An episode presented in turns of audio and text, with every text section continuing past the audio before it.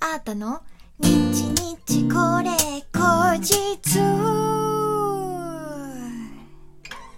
この番組は私シンガーソングライターあーたがひっそりゆったりお届けする一人語りラジオ番組です。本日は2021年6月の30日、あーたの日日これ後日第76回目の配信でございます。えー、今日もですね、リスナーの方からギフト届いておりますのでご紹介いたします。ラジオネーム前田チャンネルさん、コーヒーかっこびとと美味しい棒2つずつありがとうございます。西脇さん、美味しい棒と元気の玉2つずつありがとうございます。てんねんちゃん、元気の玉と美味しい棒ありがとうございます。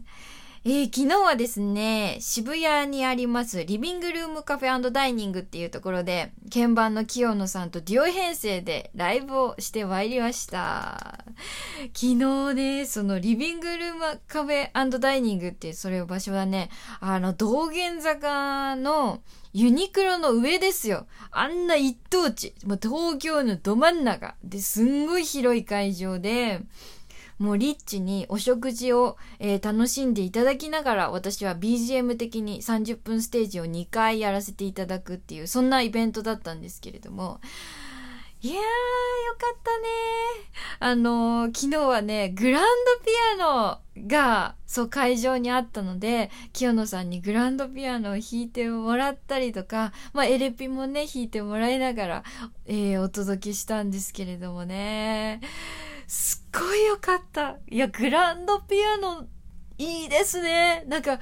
振動が、なんか違う。そう。気持ちいいの。後ろからこうなってる、あの、包み込まれる感じ。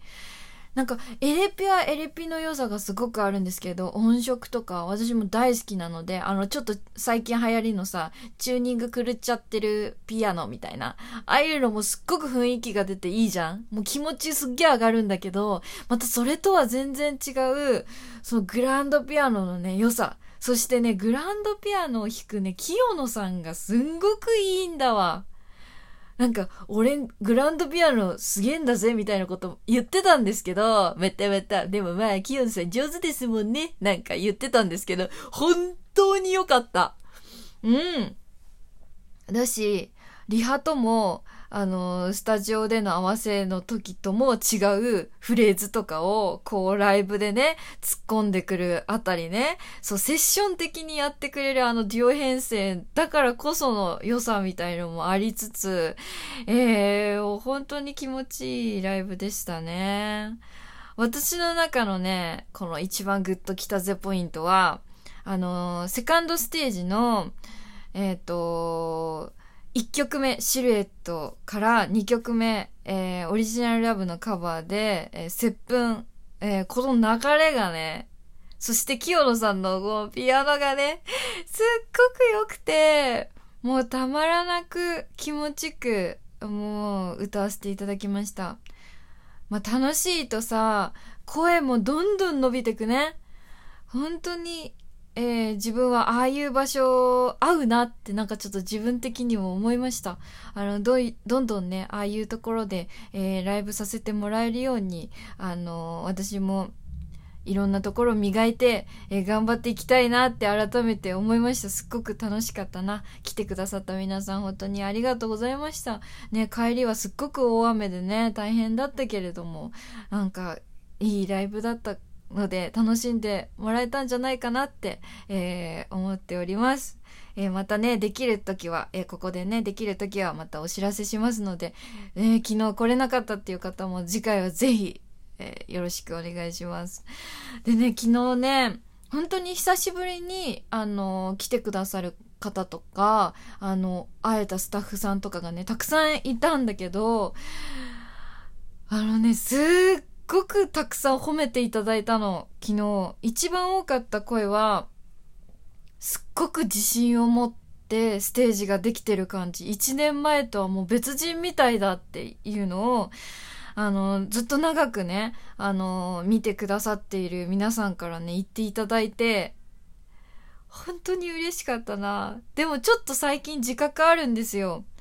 なんか、その、最近ね、あの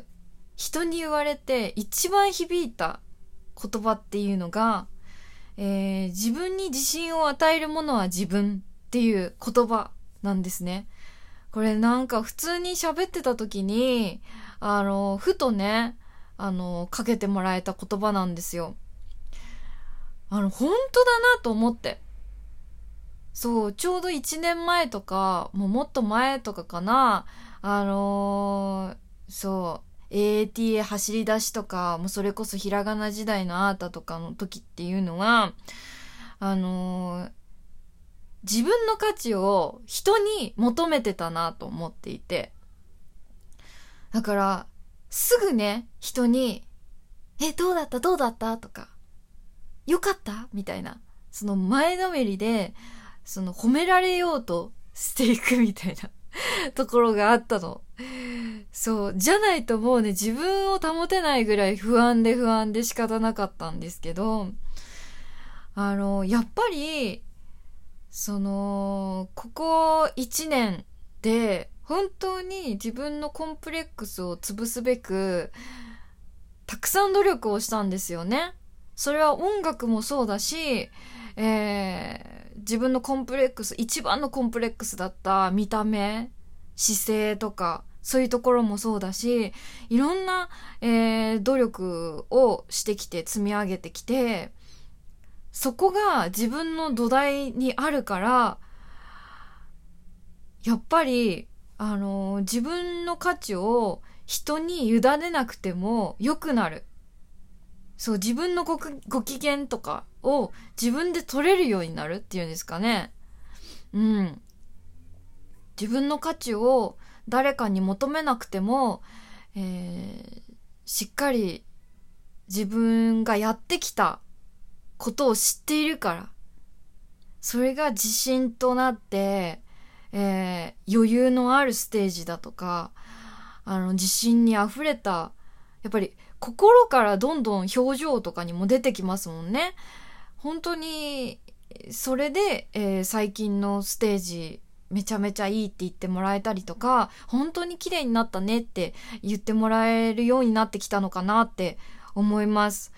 ね、誰かから褒められるのはすっごく嬉しいけど、やっぱりそのね、褒め言葉が自分に効いてるのって、ほんの一瞬じゃないですか。すごく経験ある方たくさんいらっしゃると思うんですけど、そう、褒め言葉よりもずっと残るのって誰かから言われたなんか嫌な言葉だよね。あれはなんであんなに残るんだろうね。ふとした瞬間にやっぱりその自分のコンプレックスだったり、あの、負の部分をこう引っ張り出されちゃうね、瞬間がやっぱりあると思うんですけど、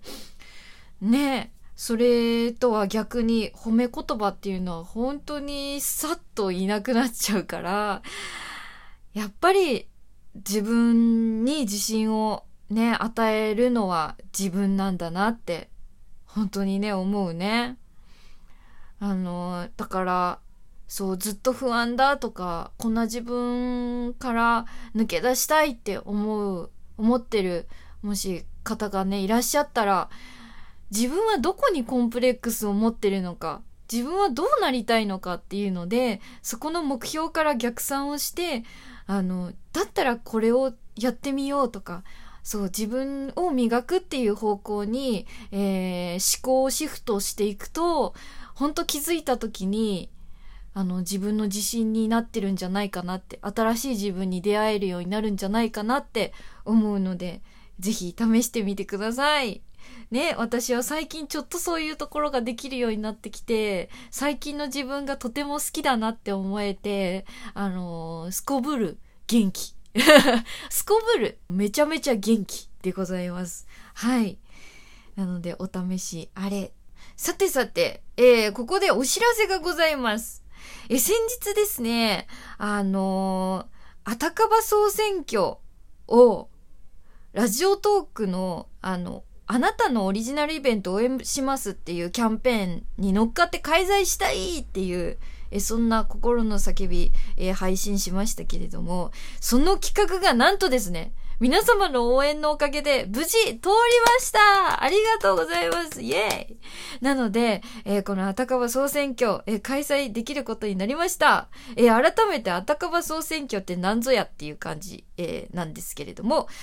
アータの日日これ口実。この番組でですね、毎週金曜日にお届けしているアータの弾き語りカバーシリーズ、略してアタカバ。えー、こちらでですね、今まで演奏してきた曲の中から、えー、事前投票で人気の高かった上位10曲を演奏させていただく、弾き語りカバーワンマンライブ。それがアタカバ総選挙でございます。えー、こちらをですね、なんと、8月15日、日曜日、新大胆のクロッシングで、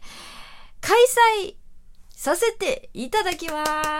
すイエーイえー、そしてその事前投票は、なんと、もうすぐ始まります。7月の2日から7月の9日、1週間、えー、開催いたします。えー、またね、あの、その応募フォームというか投票フォームなどの URL は追ってお知らせします。そしてご予約などもまた追ってお知らせしたいと思いますので、えー、これからの後も楽しみにしていてください。ということで、え、今日もあーたの日日これ口実お楽しみいただけましたでしょうか？えー、この番組はラジオトークというアプリで毎週月水金の21時に配信しております。今回のお便りのテーマは、最近ぎょっとしたこと、えー、ラジオトークの質問を送るというボタンからどしどしお送りください。ということで今日もお聴きいただきましてありがとうございました。シンガーソングライターのアートでした。バイバーイ。